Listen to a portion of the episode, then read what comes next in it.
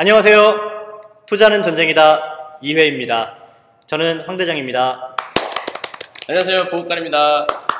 안녕하세요. 새로 참가하게 되는 환 전문가입니다. 반갑습니다. 반갑습니다. 자, 네, 오늘은 어, 이렇게 세 명이서 녹음을 하게 됐습니다. 오늘 어, 게스트로 환 전문가님께서 오셨는데 어, 일단 오늘은 게스트지만 또 좀 많이 오실 수도 있고요. 어쩌면 고정 패널이 되실 수도 있고 일단 오늘 이렇게 나와주셔가지고 감사드립니다. 아, 제가 영광이죠.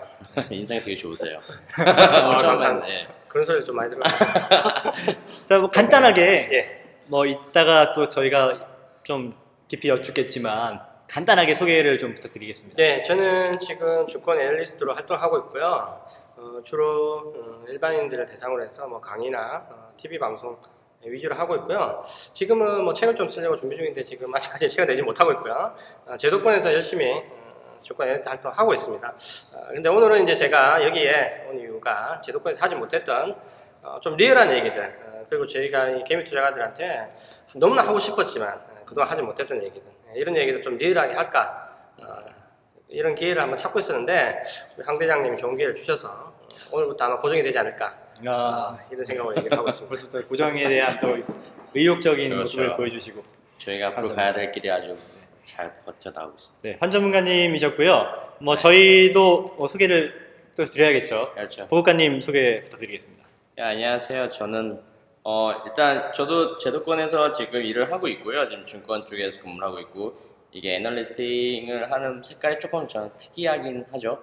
그렇죠. 네, 전문적인 analysting보다는 저는 IT와 접목한 네. 그 분야를 다루고 계시죠. 예 맞습니다. 저는 약간 trading analysting을 하고 있는 보국관이라고 합니다. 보국관입니다. 소속은 밝힐 수 없는 보국관. 네 죄송합니다. 저는 야생에서 활동하고 있는 야생에서 풀 뜯어먹고 토끼 잡으러 다니는 음, 그러면서 이제 일을 하고 있는 뭐 어떻게 한마디로 정의하기는 어려운데요. 어, 황대윤입니다. 아. 황대장입니다.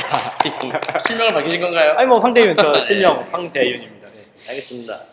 네, 자 오늘 어, 그 환전문가님께서 오셨으니까 든든한 지원군이죠. 네 아, 감사합니다. 네. 사실 이렇게 환전문가님을 초대하게 된 계기가 이분께서 네. 이 시장에 되게 살벌한 그 시장, 음, 그러니까 일반적으로 우리가 접하는 시장 또는 개인 투자자분들이 보는 시장 외에도 이 증권 시장을 둘러싸고 있는 수많은 음모와 계략들을 많이 알고 계시거든요. 야화. 야화, 에피소드, 네.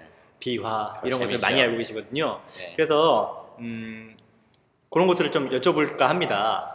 네, 혹시나 이 우리 황 대장님이 하신 멘트를 듣고 혹시 아, 저 사람 야바이꾼이 아닌가라는 오해를 좀 할 수 있는데 어, 그런 건 전혀 아니고요. 어, 떻게 보면 제도권도 마찬가지로 어, 모르는 일들이 상당히 많이 일어나고 있다. 우리가 알고 있는 이런 상식들이 비상식일 때가 많고 또 실제로 제가 방송에서 하지 못했던 많은 얘기들이 있는데 어, 오늘부터 이제 하나하나 까 나가다 보면 어, 이 방송을 들으시는 분들도 재미도 느끼고 투자에 대한 새로운 또 방향도 찾을 수 있지 않을까 어, 이런 기대감을 가지고 어, 오늘 왔, 왔기 때문에 모든 걸 풀어놓고 가겠습니다. 아, 좋 기대가 됩니다. 든든합니다. 많이 많이 물어봐야 되는데 궁금한 거를 많이 생각해 주세요. 좀 준비하고 있습니다. 자, 그, 그 사실 이 여러 가지 비화가 있지만 저는 이 환전문가님을 생각하면은 그 몇 가지 떠오르는 그런 말 그 말풍선 있잖아요. 음. 뿅뿅 이렇게 이제 인터넷에서는 태그라고도 하고 네. 그런 어떤 주제어들 그 중에 하나 이제 재미있는 게 바로 작전이죠. 작전. 작전. 영화 작전도 있죠. 음. 그, 그 영화를- 있나요? 네? 연관성이 있나요? 영화 작전 연관성 있죠. 보셨어요? 아니 안 봤어요. 재밌게 봤습니다. 예, 환전문가님은 생- 보셨을 약간 테고. 리얼리티가 떨어지긴 한데 네, 그래도 재밌죠. 그래도 가장 흡사하는 게 아닐까. 마지막에 명대사가 나오지 않습니까? 네. 왜 이래 이거 나 경제사범이야! 나오지 않습니까? 경제사범으로서의 그 당당함. 여러분들은 잡혀가면 안 됩니다. 네, 작전하면 안 되죠. 그렇습니다. 작전은 어, 그 불법행위입니다. 음, 범법행위이고 안, 오늘도 돼- 안, 안 되죠. 된다는 부분을 강조하기 위해서 그 리얼한 부분을 말씀드리는 거예요. 네. 근데 작전을 이제 얘기를 드리려고 하는 이유가 사실 요즘에는 그럴 예전보다는 덜 하죠, 전문가님. 잘하죠. 아무래도 네. 제도적으로 지금 많은 시스템 보완도 돼 있고 네. 예전처럼 그런 작전이 일어나기가 상당히 어렵죠. 네.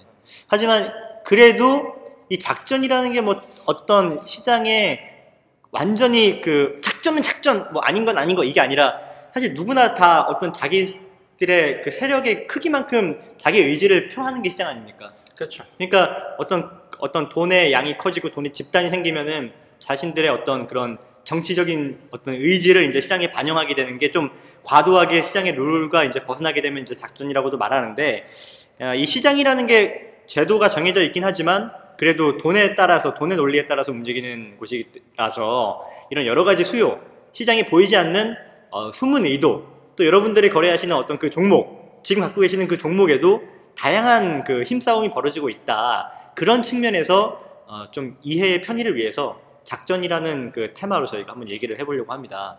음. 자, 한 전문가님은 작전을 어떻게 정의하시나요? 그러니까 작전이라는 거는 물론 이제 비전문가 비전문적인 용어지만 일단 작정 세력과 우리가 주식에서 얘기하는 선도 세력의 차이는 어떻게 보면 종이 한 장의 차이다. 결국 외국인이 하면 선도 세력이고 개인이 하면 작전이 되는 경우가 있는데 어, 결과적으로는 가장 큰 차이점은 이렇게 이제 법의 테두리를 벗어나지는 않았, 벗어나지 않느냐의 차이인데 뭐 지금 현재로서는 작전이라는 것은 법의 테두리를 벗어나 있는 어, 주가의 인위적인 어, 흐름을 좀 나타내는 건데 자, 이 부분들이 우리 개인들은 무분별하게 어, 작전과 선도 세력의 움직임을 어, 혼용해서 쓰는 경우가 많죠. 그래서 어떻게 보면은 주식이라는 거는 그 주식을 관리하는 선도 세력이 없으면 어, 주가의 흐름이라는 게 있을 수가 없죠. 그런 걸 본다면은 선도 세력은 반드시 필요한데 그 선도 세력이 법의 테두리 안에 있느냐 혹은 법의 테두리 밖에 있느냐에 따라서 작전 세력이냐 혹은 선도 세력이냐 어, 이렇게 나뉜다고 봅니다. 음, 근데 제가 지금 이제 말씀 주시는 거와는 또 이제 갑자기 좀 관련성이 있는지 모르겠는데 갑자기 떠오른 게 있어요. 루보 아시죠, 루보? 거 알죠? 네. 갑자기 지금 떠올랐는데 예전에 언제 그게 한, 한 2008년인가 그랬던 것 같아요. 좀 더 그 이전인가요? 좀 됐죠. 예. 금융위기 직후였던 거 아, 그럼 기억이 2008년 나요. 구나. 네, 그때쯤인 것 같아요. 저는 그 제 주변의 사람들이 제가 주식하는 거 잘 몰라요. 제가 얘기도 잘 안 하고. 근데 그래서 이제 그 되게 가까운 사람인데 루보라는 게 있다. 사라는 거예요, 저한테. 근데 사셨어요? 아니, 전 당연히 안 샀죠. 저는 그때 당시에는 이제 파생만 했기 때문에. 근데 그 루보를 이제 그분이 사게 된 계기가 그거였습니다. 자기가 아는 그 교수님이 그 루보의 어떤 세력과 되게 긴, 긴밀한 관계다. 그래서 이런 것이 일어날 테니 이 루보를 사라. 근데 그 루보가 어, 우리나라 역사상 기록을 신기록을 세운 종목이거든요.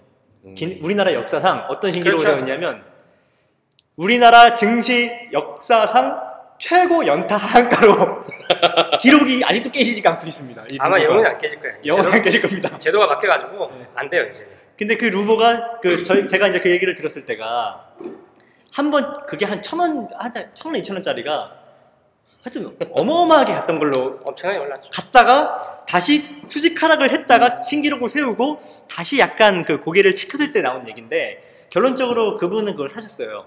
사셔가지고 좀 물리셨지만 뭐 큰 손해는 보지 않고 그때 좀 또이또이 하면서 이렇게 흘러가다가 지치셔가지고 나오긴 했는데 이 루보라는 게 사실 이제 돌아보면은 어, 우리나라의 어떤 그 다단계적인 수법을 이용한 어떤 작전이다 그렇게 제가 알고 있거든요. 그렇죠. 우리나라 어떻게 보면 좀 전형적인 다단계 수법이고 그 당시에 제 기억에 동원된 증권 계좌가 한 2,500개 정도 아, 예. 동원된 걸로 기억이 나고 그 2,500개 계좌를 계속 돌려막기 하면서 주가를 계속 띄웠고 뭐 지금 같으면 이제 루보에 대한 부분 때문에 제도가 많이 바뀌었죠. 뭐 상한가가 뭐 어, 몇 방 이상 들어가지 못한다든지 뭐 이렇게 시장 감시 체계가 많이 바뀌었는데 그 당시에는 그런 음, 제도가 없었기 때문에 시- 어, 솔직히 이제 계좌만 좀 돌려가면서 계속 올리면 뭐 얼마든지 올릴 수 있는데 어, 설마 어느 개인이 어느 집단이 어, 증권 계좌를 2,500개씩 동원해서 이렇게 한다는 것은 감히 상상도 못했죠. 그러니까 우리나라 뭐 역대 최고의 어, 작전 종목이다 아, 이렇게 볼 수 있는 거죠. 여러분.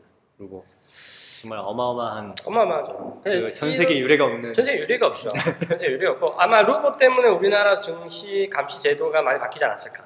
아, 제도적으로 뭐 많은 클레임들이 많이 들어왔고 그 때문에 루보의 이후에 이제 지금은 뭐 예를 들면 코스닥 같은 경우 지금 뭐 상한가 두 방만 들어가면 바로 경고가 뜹니다. 경고가 뜨고 두 방 이상 못 들어가는 거죠. 예전에는 작전 들어가면 최소한 일곱 방 여덟 방열 방까지는 기본이었는데 지금은 뭐 두 방 정도 들어가면 다 손 빼는 수준이니까 음. 루보가 미친 영향이 꽤 크다고 볼 수 있죠. 그게 그 시장에 대한 거래소에서 그 감시하는 부서가 있지 않습니까? 네.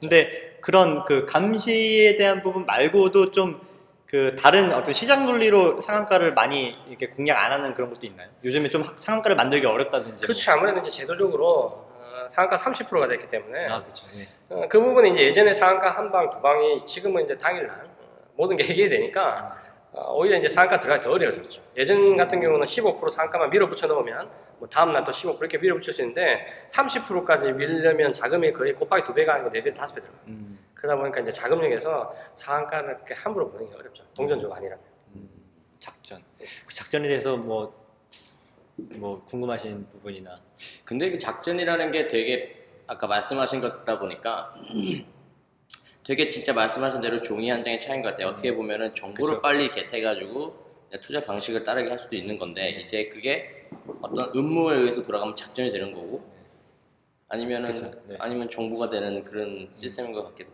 그래가지고 제가 좀 궁금한 게 있는데 그러면 예전에는 서킷 브레이크나 이런 제도가 없었던 건가요? 당연히 있었죠. 그죠? 네. 서킷 브레이크도 있고 사이드카도 있었지만 있었잖아요. 이 이제 서킷 브레이크나 사이드카 같은 경우는 시장의 시장 전체에 대한 부분이잖아요. 시장 음. 전체가 통 가라앉던지 음 이렇게 떠버리면은 아, 그거를 좀 막으려고. 프로그램을 막던지 하는 부분인데 이건 이제 개별 종목에 대한 부분이라서 음. 아무래도 사, 사각지대가 많이 존재를 했죠. 많았죠. 네. 어, 많았고 실제적으로 상한가가 한 여섯 방, 일곱 방 정도 들어가기 전까지는 어, 별다른 제재가 거의 없었어. 음. 예전에는. 어, 그게 이제 어떤 재료 외양거든, 뭐 수급 외양거든 실제적으로 뭐 상한가 한 여섯, 방 정도 들어가야 이제 경고가 뜨기 때문에 뭐 예전에는 거의 무조건 공산이었죠. 음. 그런 점에서 이제 작전하는 어, 세력이 굉장히 많았다고 볼 수 있고 어떻게 보면 그 작전이 좀 예전에는 범람하지 않았나 이런 부분 좀 음. 드는데 실제로는 일반인들이 아는 거와는 상당히 틀리다. 작전하는 세력이 돈을 그렇게 많이 번 것은 아니다라는 어, 어, 제가 이제 좀 듣는 어, 저의 정보에 어, 좀 그런 부분이 많지 않았나라는 부분을 좀 듣고 있고요. 일반인들이 너무 환상을 가지고 있다. 어, 좀 이렇게만 들고 싶어요. 지금 그 제가 청취자 입장에서 딱 든 이제 궁금증이 하나 생겼습니다. 방금 보국관님이 그 정보를 먼저 겟해서 가는 부분도 얘기하셨지만 사실 이 작전 세력이는 정보를 만들잖아요. 정보를 이렇게 뉴스도 음. 이렇게 이렇게 잘 빚어가지고 뿅 만들어서 인터넷에도 올리고 팍스넷에도 올리고 하는데 보통 정보를 어떤 정보를 만드나요? 작전 세력들이? 그러니까 가장 큰 거는 이제 펀더멘탈에 관련된 이제 재료가 가장 큰 부분인데 어, 이제 제가 이제 좀 작전에 대한 리얼한 부분을 말씀드리면 어, 제가 사전에 말씀드렸는데 저의 경우가 아니고 아주 그 한 달이 건너서 들은 얘기입니다. 네. 그 부분을 보면 예전에 작전을 하면 어, 작전하는 그 집단이 있죠. 어, 예전에 이제 명동 쪽에서 상당히 많이 했는데 그 집단을 보면 어, 일개 개인은 아니죠. 그 예전 같은 경우 코스닥에 한 종목 올리려면 적게는 한 50억에서 보통 한 200억 정도 어, 되는데 대부분 이제 대주주하고 일단 어느 정도 어, 얘기가 된 상태에서 작전을 들어가게 되는데 어, 작전은 이제 한 세력이 아니기 때문에 예전 같은 경우에는 서로 서로 이제 도와가면서 이제 주가를 음. 조작을 하는 거죠.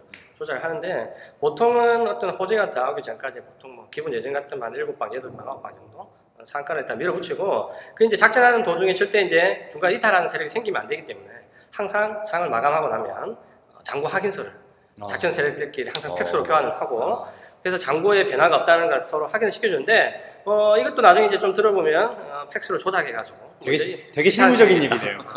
그런 얘기도 좀 많이 있고요. 결국에는 나중에 이제 힘으로 해결하는 경우도 많이 있는데 결국에는 이 작전을 어, 요거는 어, 저도 이제 들은 얘기인데 어, 좀 빗자면 실제 작전 성공률이 40% 정도. 음. 명동에서 네. 가장 이제 돈이 좀 강하다는 집단에서 했을 경우도 확률이 40%밖에 안 돼. 음. 그러면 다섯 건 정도 하면 두 건 정도가 성공하고 네. 세건 정도는 하는 사람들도 실패를 한다. 음. 이 부분인데 이제 하는 사람도 실패할 확률이 60% 이상인데 이게 이제 우리 일반인들한테 한 달이 건너서 아, 좋다더라 좋다더라 이게 한 달에 두 달, 세 달, 네 달이 건너서 내기에 들어올 정도면 어느 정도 작전이 마무리된 게 아닌가 아, 그런 부분들이 이제 상당히 많았고 어, 또 이제 우스갯소리는 그런 것도 있어요. 이제 작전을 하게 되면 그 항상 이제 밑에 작전하는 친구들이 한 네다섯 명 항상 이제 호가를 조작하는 친구도 있고 뒤에 이제 전주가 있으면 이 전주가 어, 이 호가 조작하는 친구들도 속이는 거죠. 아, 왜냐하면 결국 이제 작전을 한다고 보면 이 호가를 조작하는 친구들 어, 같은 경우도 사람이기 때문에 이제 따지고 보면 사돈의 팔쪽까지 다 사는 거죠. 네. 그러면 그렇죠. 이 전주가. 이 호가를 조작하는 친구들한테 뭐 예를 든다면 이런 거죠. 뭐, 어, 9월 말까지는 지속적으로 상승시킬 거야. 이러면 어, 이 친구들은 9월 말까지 상승할 거라 생각하고 작전하는데 실제로는 한 8월 정도 되면 다 혹- 털어버린다. 음. 이런 식으로 서로 간에 또 뒤통수를 굉장히 많이 치는. 힘이 집중이 안 되는군요. 그렇죠. 네. 근데 이게 이제 서로 간에 드- 어, 등에 칼 꽂는데 과연 이게 우리 기회까지 들어올 정도면 이미 음, 몇 달을 건넜다. 어, 이렇게 오는 거고 뭐 제 같은 경우도 좀 우스갯소리 하면 예전에 한창 그 자원 개발이 엄청나게 많이 네. 떴을 때 자원 개발죠. 뭐 MB 정권 때 네. 떴을 때 어, 작전에 들어간다는 걸 보고 얘기를 폭로 들었는데 천 원짜리가 결국 이제 한 2만까지는 가더라고요. 오. 근데 이게 이제 작전 다 털고 이제 다시 한, 한 4, 5천 원 됐는데 어, 오늘 우리 집사람 이 주식을 산다는 거야. 결국 이제 우리 집사람 기회 들어갈 때까지 정도면 이미 2만 원짜리가 4천까지 와서 상장 폐지되기 직전인 거죠. 어. 대부분의 개인들은 그, 그 정도쯤에서 걸리지 않을까 어, 그런 생각을 그러면 제가 좀 궁금한 게 있는데 네. 만약에 제가 친구들이랑 동창회 가서 이제 어떤 회사를 다니는 친구를 만났어요. 근데 그 친구가 얘기를 한 거예요. 야, 내가 회사 일을 하다 보니까 어, 좋은 정보가 생겼어. 음. 너 여기 투자를 해라. 라고 얘기를 했는데 이게 작전인지 정보인지 이런 정보죠. 건 어떻게 구별을 해야 돼요? 이제 내부 거래죠. 그러니까 아, 회사 그 직원이 네. 자기 직원이 그것 그 불법입니다.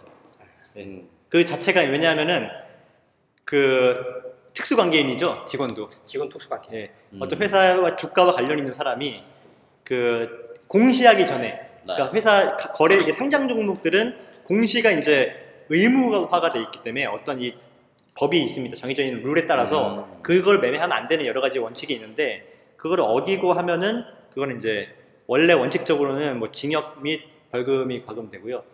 애널리스트도 자기가 보고서 쓰기 전에 얘기하면은 똑같이 처벌받습니다. 그렇죠. 그래서 아까 제가 그 한전문가님 얘기 들으면서 궁금한 게 또 하나 생겼는데 그럼 보통 어떤 뉴스를 만들어서 던졌을 때 그 개인 투자자들이 그거를 믿기를 탁 묻나요? 그게 이제 시작과 끝이 있는데요.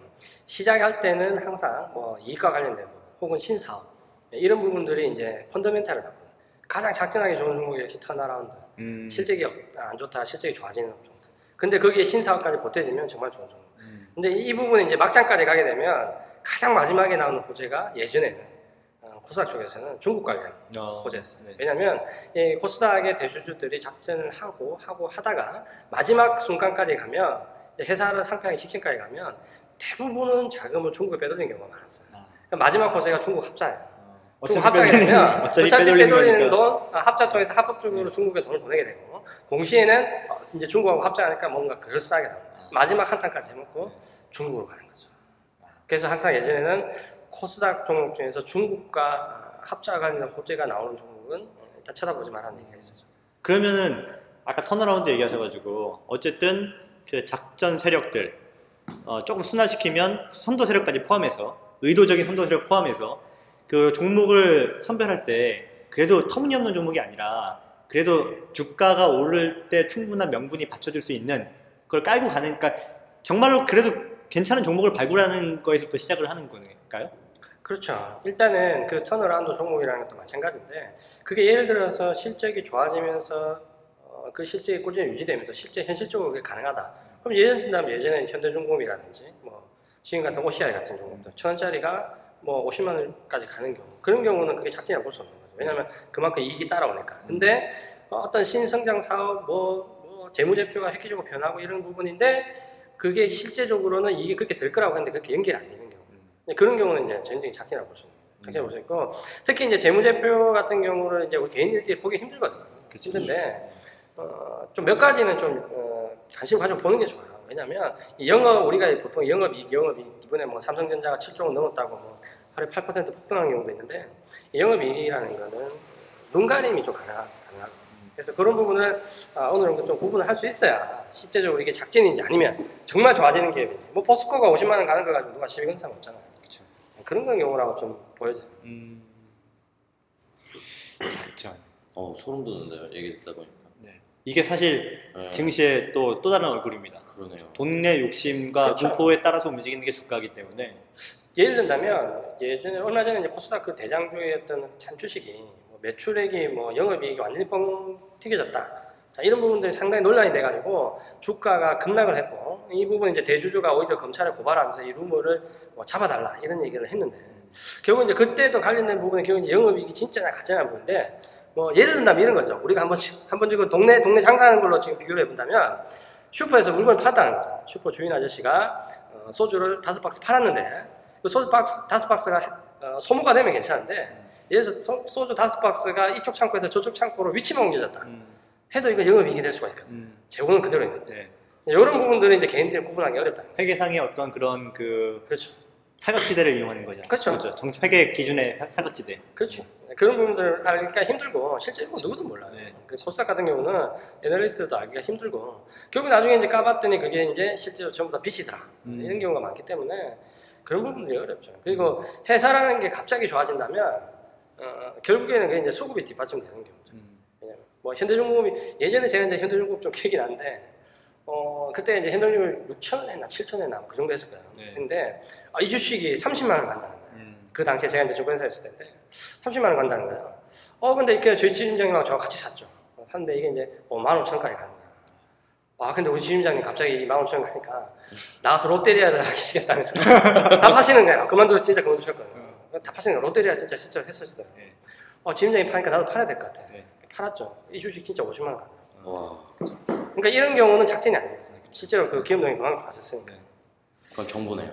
그렇죠. 이제 그런 거는 좋은 정보죠. 많은 사람들이 정말 그걸 그렇게 이- 생각을 한다면 뭐 실제로 그게 작전이 이루어졌어도 거기에 따른 수급이 받쳐준다면 그 사람들이 팔고 나갔을 때 꼭 떨어지지만은 않잖아요. 그렇죠. 네. 그 주가가 유지가 되기 때문에 작전이 안 되는 거죠. 근데 음. 작전이라면 제가 항상 좀 떠올리는 부분이 우리 개인들이 너무 작전에 좀 환상을 가지고 있는 거 아닌가. 음. 작전하면 무조건 잘 되고 잘 올라갈 것 같고 무조건 사면 많이 뛸 것 같고 했는데 하는 사람도 다섯 명 중에 두 명밖에 성공 못한다. 그 과연 이제 우리가 그 작전이라는 얘기를 들어가지고 찌라시 음, 이런 걸 들어가지고 얼마나 수익을 낼 수 있을까? 음. 거의 막차 타는 경우가 대부분이지 않을까. 저는 그 환전문가님 얘기 들으면서 최근에 문득 이렇게 오버랩 되는 드라마가 하나 생각이 났습니다. 라스트라고. 라스트 아세요? 라스트. 아니요. JTBC에서 하는 윤계상 나오는 드라마인데 잠깐만 얘기 드리면 윤계상이 펀드 매니저예요. 근데 이제 능력 있고 스마트한 펀드 매니저인데 이제 악의 세력에 그 이렇게 휩쓸려 가지고 작전을 하게 되는데 아까 말씀하신 거에 되게 많은 부분이 나오거든요. 전주가 뒤통수를 치고 대주주랑 막 결탁하는데 막 빼돌리고 하면서 나중에 이제 중국으로. 노숙자가 돼요. 아, 윤계상은. 중국도 못 갔어요? 그, 예. 마지막에 이제 그 쫓기는 몸이 돼가지고 노숙자에서부터 이제 시작하는 드라마인데 사실 그 전문가님 얘기하시면서 그 좀 많이 이렇게 매칭되는 부분이 있었거든요. 그래서 뭐 그 청취자분들께 랍스를 보라고 하시, 말씀드리는 건 아니고 제가 이제 여쭤보고 싶었던 게 하나 있습니다. 이제 그 개인 투자자들은 어쨌든 뭔가 내가 직접 실제로 이 종목을 거래하거나 사거나 할 때 어쨌든 이게 좀 뭐 작전인지 아니면 작전이 아닌지 작전이라면 어떠한 국면에 있는지 요소가 있는지 그런 걸 궁금해 하잖아요. 아까 호가 얘기를 해주셔가지고 호가라는 게 음, 작전 종목의 호가를 만진다. 이게 도대체 어떤 의미인가요? 결국에는 이제 예전 같으면 이 호가를 조작을 할 수 있는 거죠. 왜냐하면 평상시에 거래되는 물량, 그 물량을 어, 느 정도 평균치를 내가지고 하루에 움직일 수 있는 물량이 어느 정도면 움직일 수 있다라는 부분이 나오면 그 물량을 이제 우리 속칭 이제 얘기하는 선수라고 하죠. 음. 선수가 매수하는 선수, 매도하는 선수 이렇게 나뉘어요. 아, 항상 호가 조절할 때 그러면 매수하는 쪽은 계속 매수만 음. 매도하는 쪽은 계속 매도만 하면서 서로 주거니 받거니 하면서 호가를 조작하는 거죠 그러면 이제 거래량도 늘어나게 되고 어, 손해는 거의 안 봅니다 왜냐하면 음. 매수하는 쪽에 손해를 보면 매도하는 쪽이 이익을 보고 음. 매도하는 쪽이 이익을 보면 매수하는 쪽이 손해를 보기 때문에 합치면 비슷해요 수수료 정도만 나오겠죠. 그렇죠 수수 정도만 나오면서 계속 매수하는 쪽은 매수하고 매도하는 쪽은 매도하면서 호가를 왔다 갔다 하면서 우리 이 키우고. 개인들이 좋아하는 거래량 차트 모양을 만드는 그렇죠 거죠. 차트 모양을 만드는 거죠 차트 모양을 만들어가고 우리 개인들이 좋아하는 거는 차트는 딱 두 가지죠 어, 쌍봉 쌍바다 거래량 그렇죠. 망치, 영망치 두 가지. 딱 이런 거 만들어가는 거예요. 이런 거 정말 좋아하거든요. 근데 이제 그런 부분에 이제 거래량까지 살짝 실어주면 어, 상당한 부분이 이제 좀 혹하는 거죠. 어, 그 뭐야 이렇게 상한가 종목 요즘엔 상한가가 쉽지 않지만 어쨌든 뭐 지금도 상한가가 있고 또 예전에 상한가 종목이 이제 매수 잔량 보면 되게 많이 쌓여 있잖아요. 실제로 이제 연상 연상 그러니까 연속으로 상한가를 가는 것들도 이제 그 작전 종목이 많이 있고 그러면 실제로 그 이 상한가에 딱 걸려가지고 매수 잔량이 꽉 차 있으면은 그 중에 또 상당 부분이 어떤 작전의 물량일 수도 있는. 그렇죠. 어, 이제 거기서 손해를 안 보기 위해서 어, 매수하는 쪽은 계속 매수를 하고 매도하는 쪽은 계속 매도를 하면서 이 잔량을 계속 맞추는 거죠. 음, 어, 실제로 만약에 기업에 진짜 어마어마한 호재가 있어가지고 상한가에 들어가면 어, 잔량이 처음에 그렇게 많지가 않아요. 음. 잔량이 적은 상태에서 최대한 외국인이나 기관이 매수를 하기 위해서 잔량을 줄이겠죠. 음, 어, 개인들이 잔량을 될 때마다 있어요. 근데 이제 이런 경우는 초반에 매수 한 쪽, 매도 한 쪽에 주거니 받거니 주거니 받거니 해서 어느 정도 어, 거래량이 완성됐다 싶으면 에, 이제 잔량을 쌓아가는 거죠. 음, 그러면 이제 그 잔량을 보고 개인들이 덤비지 않으니까 음, 그래서 상한가 유지하게 되는 거고. 이제 좀 힘이 있다면 이제 다음 날 점 상한가로 가는 거. 음. 이런 식으로 되는 건데 지금은 어, 예전처럼 이제 그런 부분까지 되진 않는 것 같아요. 호가 자체가 30%는 어, 작전하는 세력도 리스크가 너무 크네요. 리스크가 돈도 많이. 들고. 아, 예전에는 뭐 상한가에서 상한가부터 상한가인데 지금은 상한가에서 상한가부터 상한가면 60%예요. 뭐 주가 자체가 철, 철렁거리는 거예요. 하루에 60%니까 예전하고는 좀 많이 다르죠. 부담감이 크죠.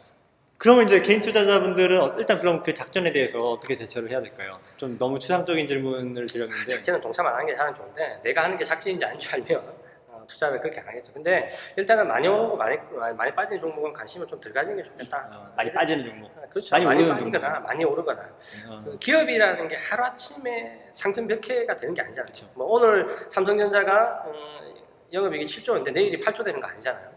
그럼 결국에는 이 주가를 사고 파는 매수하는 사람과 매도하는 사람의 힘겨루기에서 나오는 거기 때문에 아, 글쎄 개인들이 어, 시세를 만들 수 없다면 시세를 쫓아가야 되는데 그런 급등락에 쫓아다니는 거는 요즘은 음, 투자 트렌드가 좀 많이 아니다. 음. 이게 좀 보여지고요.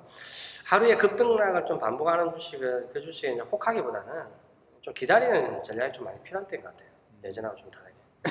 음. 근데 작전을 좀 하면서요. 작전 하는 사람들도 상당히 불안해 하거든요. 상당히 불안한데 지금이 이제 또 예전처럼 작전이 좋을 때가 아니에요. 이거는 저도 어, 들은 얘기인데, 어, 들은 얘기인데 예전 같으면 돈 한 푼 없이 코스닥 기업을 인수를 했어요. 예, 인수하는데 인수하는 방법은 작전이죠. 어, 특정 작전 세력이 그 코스닥 적자라는 회사에 찾아갑니다. 찾아가서 대주주를 만납니다. 음. 만나서 얘기하는 거죠. 이 주가, 이 회사 주식을 어, 다섯 배를 뻥튀기 해줄 테니까 어, 회사를 우리한테 넘기세요. 음. 이렇게 하는 거죠. 그러면 이 대주주는 망해가는 회사가 주가가 한 다섯 배 오른다니까. 네. 어, 마달리가 오는 거죠. 그러면 이제 주가가 어느 날 천짜리가 어, 5천 원까지 갑니다. 그러면 대주주는 다 팔고 나와요. 음. 그럼 그 5천 원에서 이제 작전 세력이 또 다 받습니다. 그리고 그 주식이 다시 이제 한 15,000원까지 올라가는 거죠. 그럼 15,000원 정도에 가서 개인한테 물량을 넘기고 만원 정도 내려올 때다이 실현을 하면 어, 이 작전 세력은 돈 한 푼 안 들이고 어, 그 회사를 인수를 하는 거죠. 음. 예전에는 이런 경우가 어, 종종 있었다. 아, 물론 지금은 불가능하지만 예전에는 그런 경우도 많았다. 음. 아, 그래서 예전에 뭐 코스닥에 관련된 이런 어, 뭐 비리들에 대한 문제들이 뉴스에서 상당히 많이 나왔죠. 음. 김대중 정부 때도 어, 이런 부분이 코스닥 특히 IT 기업 쪽으로 상당히 네. 많아서 나중에는 이게 뭐 강남 대로에서 칼부림까지 가는 음. 어, 그런 경우도 많았죠. 예전에 그냥 아까 뭐 김대중 정권 얘기하시고 하셔가지고 그냥 막연하게 떠오른 건데 그때 막 코스닥 열풍, 광풍 막 아, IT. 그때 뭐 새로운 기술 막 몇 몇 배 정도 오른 거죠? 뭐 100배 올랐나요? 그때 뭐 대표적인 영화 배우 박모 씨가 네. 어, 순수하게 친구를 돕겠다는 마음에 어, 어, 그 S 주식을 천 원에 샀죠, 천 원에. 아, 네. 500원이나 천 원에 두 번에 걸쳐서 어, 정제에 참조했었죠. 네. 그게 20만 원 넘어갔었죠. 아, 그래서 이분이 이백- 그 이백- 당시에 시세 차익만 한, 한 200억 가까이 나신 걸로. 네. 그래서 그 이후로는 어, 영화를 거의 놀면서 찍으시면서 음, 뭐 감독도 하시고 제작자도 하시고 음. 어, 없는 뭐 영화 후배들 뭐 돈도 도와주면서 아주 그 대인체로 지금 살고 계시잖아요. 이렇게 생각해 볼 수도 있겠네요. 그러니까 그, 그 당시 이제 S 종목 같은 경우에 이게 이제 처음에 뭐 작전 세력이 있을 수도 있고 없을 수도 있지만 작전 세력이 내가 들어갔어. 그래서 막 하다가 이제는 뭐 흔히 이제 이쪽 뭐 속어로 요즘 영화에도 많이 나오지만 설거지 한다고 맞나요 이게?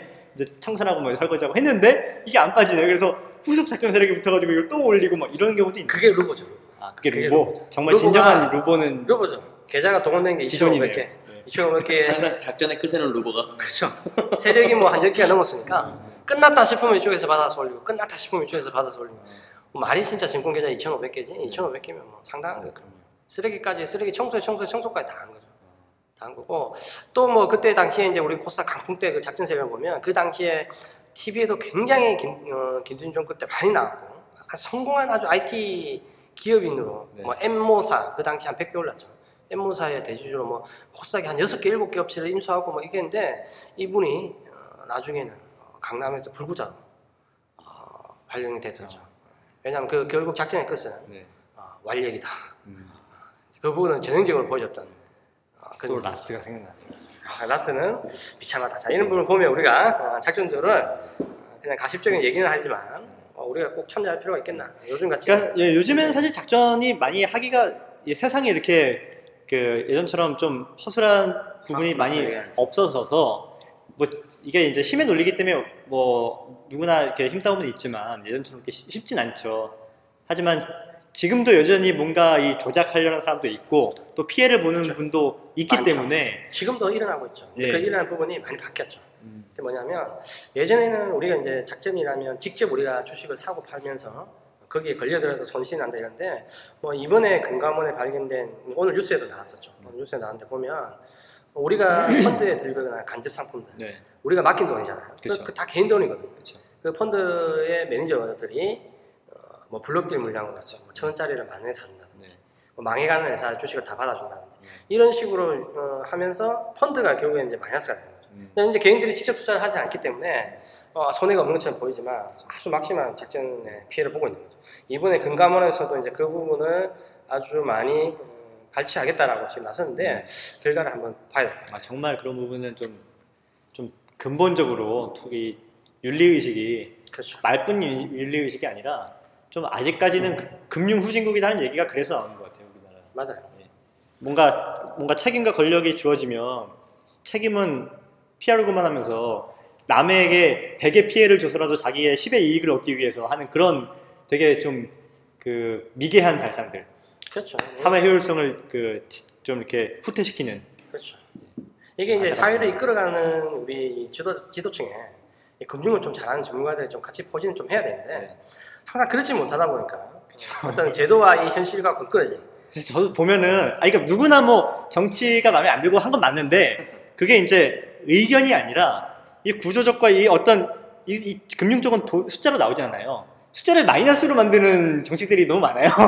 근데 그만큼 이제 이거는 뭐 하나의 우스, 우스갯소리지만 예전에 뭐 어떤 모 국회의원이 음, 아주 대중적인 인기에 영합하는 금융 정책을 내놨다가 금융 실 이제 이 실무자들이 제도가 잘못됐다는 걸 얘기를 하는데 국회의원이니까 막 윽박질러서 무시하고 뭐 하냐고 뭐 당신들이 뭐 하는데 이렇게 하냐고 막, 막 윽박지는 나중에 이제 이 실무자가 그 TV 방송 중이었거든요. 나중에 마지막에 열을 받아가지고 아니 의원님 공을 하나 더 붙이셨다고요? 이 얘기를 하고 싶었던 거예요. 어, 그러니까 아. 공을 하나 더 붙이셔가지고요. 뭐 예를 든다면 뭐 세금이 100만 원 나왔는데 1000만 원 나오는 거예요. 어, 그런 그런 그런 정도는 이제 우리 사회가 아직까지는 금융 쪽에 대해서 많이 그 유튜브에 찾으면 나오나요? 그 영상?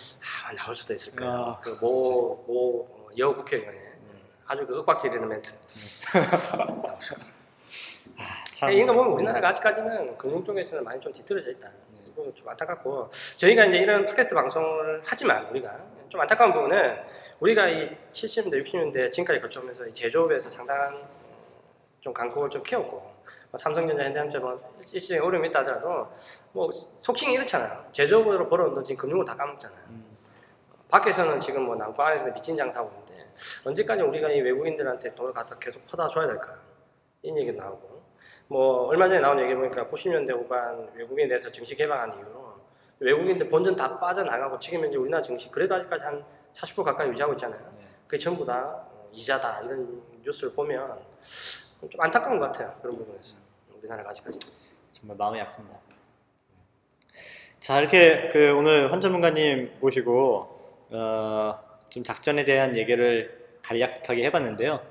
중요한 거는 어, 뭐 우리가 작전을 알아서 작전에 동참 여부 뭐 이런 부분 도 있, 있겠지만 뭐 당연히 그거 아니고 불법적인 거고 근데 이제 어쨌든 개인 투자자들은 자꾸만 그 손실이 날 수밖에 없는 시장의 구조적인 이유 여러 가지 그런 부분 때문에 아, 좀 안타깝게 피해 의식이 또 있으신 분들이 많고 그래서 좀 어떤 좀 적나라한 얘기, 실상에 대한 얘기를 좀 해드리고 싶었던 부분에서 이렇게 아, 얘기를 하게 됐습니다. 간단하게 그 뭐 범위는 좀 이렇게 관 이렇게 좀 포괄적으로 결론을 한마디 맺은 말을 해주시죠 이 작전에 대해서. 아, 결론적으로 말씀드리면 작전은 허상이다.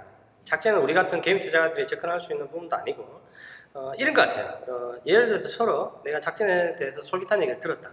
어, 그리고 실제 그 주식을 샀는데 수익이 났다. 음. 라고 이렇게 생각하신다면 결국에는 그런 행위가 금융권에서 어떻게 나오냐면 계속 그 행위를 반복하면 결국 내 계좌는 깡통이 됩니다.